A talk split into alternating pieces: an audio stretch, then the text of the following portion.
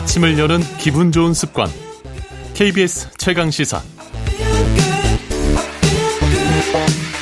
흉악범죄자에게 이 가석방 없는 종신형을 선고할 수 있도록 하는 형법 개정안이 국무회의를 통과했는데요.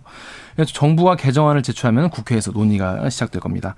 자, 가석방 없는 종신형 어떤 것인지 보완할 점은 없는지 국회 입법조사처 김광현 입법조사관과 얘기 나눠보겠습니다. 안녕하세요. 네, 안녕하세요. 네, 안녕하십니까. 그 최근에 이제 묻지마 살인 사건도 많고 흉악 범죄가 굉장히 연이어 나오지 않았습니까? 그래서 이제 네네. 얘기가 나온 것 같은데 이번에 국무회의 통과한 형법 개정안 설명 좀 부탁드리겠습니다. 어, 이제 법무부가 제출할 가석방 없는 종신형 도입안이 있는데요. 이제 기존의 무기형을 가석방 가능한 것과 가석방이 안 되는 것으로 나눴다고 보시면 될 것 같습니다. 네. 어, 먼저 현행 무기형을 가석방 허용되는 것과 허용되지 않는 것으로 나누고, 그 다음 이제 법관이 무기형 선고할 때 가석방이 허용되는지 여부를 함께 선고합니다. 음. 이와 함께 이제 형법의 가석방 요건에다가 단서를 달아서 네. 가석방이 허용되지 않는 무기형은 가석방 가능성을 배제하는 것이 이제 내용입니다. 그러니까 지금까지 있었던 종신형보다 한 단계 반 단계 정도 위라고 보 이렇게 이해하면 좋을까요? 아, 네네. 일단은 그렇게 이해하시는 게 이해가 네. 빠를 것 같긴 합니다. 일단 사면이나 감형은 아예 안 되는 거죠? 그럼 이게 이제 선고가 되면?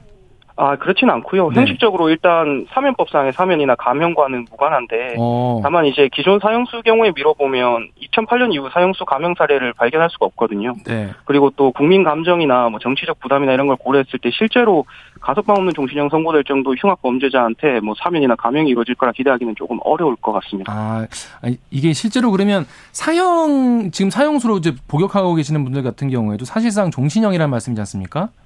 네네. 이거와 좀 다른 다른 지금 사형 어, 선고 받은 분과 또 다른 점이 혹시 차이가 있나요? 그러니까 사실 이제 사형과 가석방 없는 종신형을 함께 이제 지금 도입하는 게 내용이 되다 보니까 예, 예. 이제 둘 사이의 관계를 어떻게 설정할지 이제 국회에서 논의가 이루어질 거로 보이기는 하는데요. 네. 뭐 몇 가지 경우를 상정은 해볼 수 있을 것 같습니다. 이제 사형을 그대로 집행 중단 상태로 유지한 채로 상징적인 최고형으로 활용하는 방안을 생각해 볼 수 있고요. 그리고 이제 사형수들을 감형해서 후속해서 사형을 폐지하는 방안도 사실은 고민을 해볼 수 있고, 음. 그리고 이제 가석방 없는 종신형으로 감형되지 않은 사형수한테 뭐 가능성은 높지는 않겠지만 실제로 사형을 집행하는 방안도 고민은 해볼 수 있습니다. 어. 그러니까 우리가 이제 사, 네. 사형을 이제 폐지하자고 하는 가장 큰 이유가 나중에 혹시나 이제 무고로 밝혀지거나 뭐 그럴 가능성도 있는데 그냥 사형을 해버리면 돌이킬 수 없다 이런 것도 큰 이유 중에 하나지 않습니까? 네네 맞습니다. 그거 때문에 이제 지금 사형을 대체할 수 있는 그런 한 단계 높은 그런 어, 어 벌로 어, 형벌로 이해하면 좋을까요? 네네 아무래도 이제 그 사형에 관해서는 굉장히 신중한 입장을 지금 그렇죠. 다들 보이고 있고요. 네네. 그러다 보니까 이제 무기수에 대한 그러니까 무기징역형이 늘어나게 되고 그러다 보니 또 무기징역 가석방 되는 사람들을 우리가 보게 되고 그래서 사실은 이제 지금 이 논의까지 이어지게 된 음. 측면도 있거든요. 음. 그러니까 무기... 그 이해도 맞는 말씀인 것 같습니다. 네, 무기징역을 선고 받았는데 가석방된 모습을 이제 어, 피해자 가족들이 보거나 하면은 굉장히 상처도 많이 받고 하실 것 같은데 그 주요 다른 국가들 같은 경우에도 이렇게 어, 사, 사형제 가석방 없는 종신 진영 뭐 이런 걸 다 병용하고 있나요? 어떻습니까? 어, 그 수가 많다고 보기는 좀 어려울 것 같기는 한데요. 뭐 가깝게 미국의 예를 들어보면 이제 총 27개 주에서 이걸 같이 두고 있어요. 같이 두고 있는데 그 국제 엠네스티 보고서 올해 편을 보면 사형 제도가 유지 그 이렇게 병존하고 있어도 실제로 최근 10년간 사형 집행한 주는 이제 한 절반 가량인 13개 주 정도에 불과하고요. 그리고 실제로 미국 사례를 보면 이제 가석방 없는 종신형 제도가 도입되고 운용이 되면 상대적으로 사형 선고 비율이 떨어지는 걸로 보입니다. 아. 미국의 사형 수나 예, 사형 집행 숫자는 전반적으로 계속 감소하고 있고요. 음. 대신에 이제 가석방 없는 종신형 수용자 수가 증가하는 추세. 그러니까, 시청, 그러니까 청취자께 이해하시기에 그동안은 그러면 사형을 언도하는 건 사실, 사실상 의미가 없기 때문에 그거 이제 가석방 없는 종신형으로 가장 흉악한 범죄를 처벌하기로 했다. 이렇게 이해하면 좋을 것 같은데요. 근데 일각에서는 이렇게 이 가석방 없는 종신형이라는 것이 사실상 이게 느린 사형이랑 뭐가 다르겠냐라고 하면서 뭐 인권 침해 이런 우려를 나타내고 있는데 이건 어떤 의미입니까? 그러니까 사실 가석방 없는 종신형 수용자들이 이제 교도소 내에서 죽음을 기다리는 것만 왜 할 수 있는 게 뭐가 있냐 이런 회의적 시각이 사실 그 말 안에 깔려 있는데요. 그 뭐 인도적 사형이란 말은 그 말 자체로 어폐가 있기는 한데 근데 이제 선행 연구를 보면 차라리 가석방 없는 종신형이 낫다 이렇게 응답한 사형수들도 찾아볼 수가 있어요. 어떻게 다른 거죠? 그러니까 이제 비판적 입장에서는 이제 수감자 사이에 폭력이 일어나거나 아니면 또 그 안에서 자살을 하거나 아니면 부적절한 의료 지원 이런 것들을 보면 결국 가석방 없는 종신형 수용자 생존 기간이 이제 실제 기대 수명보다 짧다. 그 이건 결국 음. 국가가 한 인간한테서 희망을 제거하고 뭐 어. 장기간 괴롭히다 죽이는 게 아니냐 뭐 이런 비판적인 견해가 포함되어 있는 아, 걸로 그렇게- 보시면 되겠습니다. 어, 그렇게 볼 수도 있겠네요. 이게 물론 뭐 당연히 어, 수영자의 인권도 중요하기 때문에 저희가 함부로 말할 수는 없는데 어, 아예 내가 여기 나갈 희망이라는 것을 원천적으로 차단해 버렸을 때 그 사람이 거기에 살아가는 삶은 또 다른 다른 어떤 수준의 고통일 것이다 이런 이야기인 것 같아요. 근데 이제 네네. 일반 국민들 입장에서는 이게 가석방 없는 종신형이 도입이 되면은 실질적으로 이 흉악 범죄 좀 줄어들 수 있을 것으로 우리가 기대할 수 있는지 어떤지 아니면 또 교화가 가능한 건지 이런 것이 궁금할 텐데요. 어떻습니까?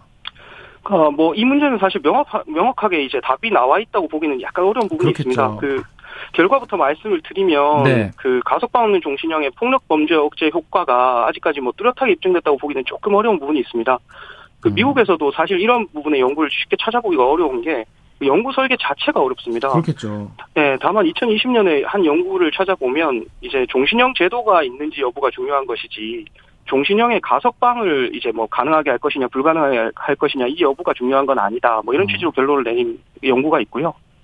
그리고 이제 사실 기본적으로 희망이 없는 수용자한테 교화를 기대하기는 어려울 것 같습니다. 네. 근데 이제 또 저희가 이제 문제가 되고 있는 거는 범죄자가 이제 교정시설 관리상에 이제 어려움이 있는 거 아니냐. 아, 아무 희망이 없는 이 종신형 수용자들이 교정시설 안에서 말썽을 부리는 게 아니냐 이런 또 고민을 하시는데요. 아 교도관들 입장에서도 네네. 그래서 이제 또 교도관들을 실제로 인터뷰를 해보면 아 희망이 없는 수용자들을 관리하는 게 가장 어렵다 이런 아. 인터뷰가 있고 네. 그리고 또 이제 미국에서는 또 근데 그와 반대되는 선행 연구도 있고 해서 그다 네. 그 종신형 수용자라고 해서 말썽을 더 부리거나 이렇지는 않다는 음. 연구 결과도 있고 해서 쉽게 결론 짓기는 어려운데요. 네. 근데 이제 뭐 어쨌든 범죄자를 엄벌하려고 했을 때 예방 효과나 교화 외에 사실 사람들 마음속에 이제 응보라는 가장 원초적인 이유가 있으니까 연구들 내용도 중요하지만 뭐 그것만으로 도입 필요성 판단하기 약간 어려운 부분도 있습니다. 네, 응보라고 말씀하셨는데 요즘에 이 많은 국민들이 흉악 범죄가 요즘에 좀 많이 나오다 보니까 우리가 이제 가해자보다는 이제 피해자 또 피해자의 유족분들이 너무 고통스러워 하시는데 너무 형량이 좀 적은 거 아니냐 이런 법 감정에 대한 논의도 많이 있어요. 그래서 이 흉악범을 사회로부터 영구히 격리해야, 되, 격리해야 되는 거 아니냐 이런 어, 주장도 많이 나오는데 이 수용자들의 인권보다는 피해자 유족들의 어떤 억울한 심정 이런 게 더 좀 고려돼야 되는 거 아니냐 이런 어, 주장들에 대해서는 좀 어떻게 보십니까? 뭐 당연히 그 부분 중요하고 공감하는 부분이 있고요. 네. 그 이게 사실 가석방 없는 종신형제도 도입이 필요하다는 뭐 강력한 논거 중 하나죠.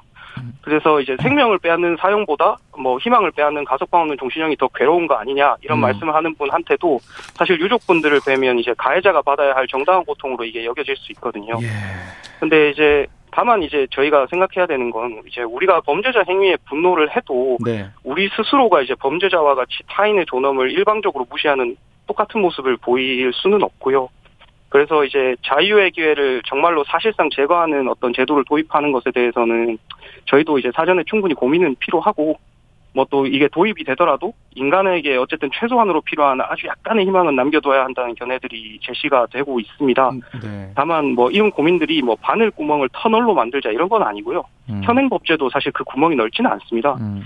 근데 이제 흉악 범죄자에 대한 엄벌이 필요하더라도 그 구체적인 방안에는 뭐 여러 방법들이 있을 수 있다는 점을 말씀을 드립니다.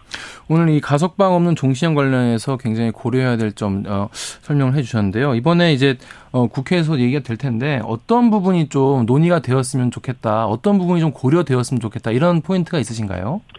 그러니까 사실 가석방 없는 종신형 제도 논의 배경에는 여러 생각해볼 요소들이 있는데요.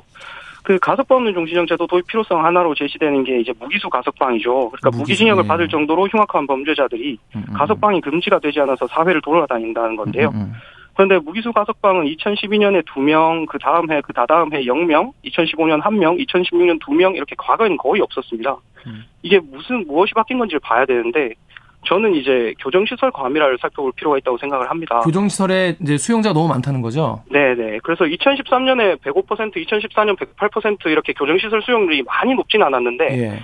2015년에 115, 2016년 121까지 이제 도달을 했었습니다. 그리고 이게 2017년부터 감소를 시작하는데 공교롭게도 이제 2017년부터 무기수 가석방도 급증을 해서 2018년에는 이제 가석방 인원수가 40명에 이르기도 했었거든요. 그래서 생각해보면 어쩌면 저희는 뭐 다른 본질적인 걸 놓치고 있는 게 아닌가 하는 생각이 있는데 네. 법무부도 교정시설 신설을 위해서 노력을 하고 있고 국회도 항상 과밀 수용을 지적하고 있지만 뭐 거창구치소 개청식에서 법무부 장관께서 말씀하셨듯이 법무부가 하는 일 중 가장 해내기 어려운 일이 교정시설을 새로 설치하는 일처럼 보입니다. 음. 만약에 법무부를 포함해서 저희가 우리 모두가 이 어려운 일을 해냈으면 지금의 상대적 무기형도 사실은 어쩌면 흉악 범죄자들의 엄벌하기에 충분한 형벌이 아니었을까라는 생각이 드는데요. 뭐 국회 논의 과정에서는 이런 점들까지 충분히 고려해서 종합적인 판단과 대책이 마련됐으면 좋겠습니다. 네, 말씀 들어보니까 이제 사회적 논의 그리고 이제 국민들의 공론화 이게 어떤 이야기인지 알아야 이거에 대해서 어, 찬성하고 앞으로 이제 가석방 없는 종신형이 나왔을 때 국민들이 잘 이해할 것 같습니다. 자, 여기까지 듣겠습니다. 지금까지 국회 입법조사처 김광현 입법조사관이었습니다. 고맙습니다. 감사합니다. 11월 1일 수요일 KBS 1라디오 최강시사 오늘은 여기까지입니다. 저는 KBS 김기화 기자였고요. 저는 내일 아침 7시 20분에 다시 돌아오겠습니다.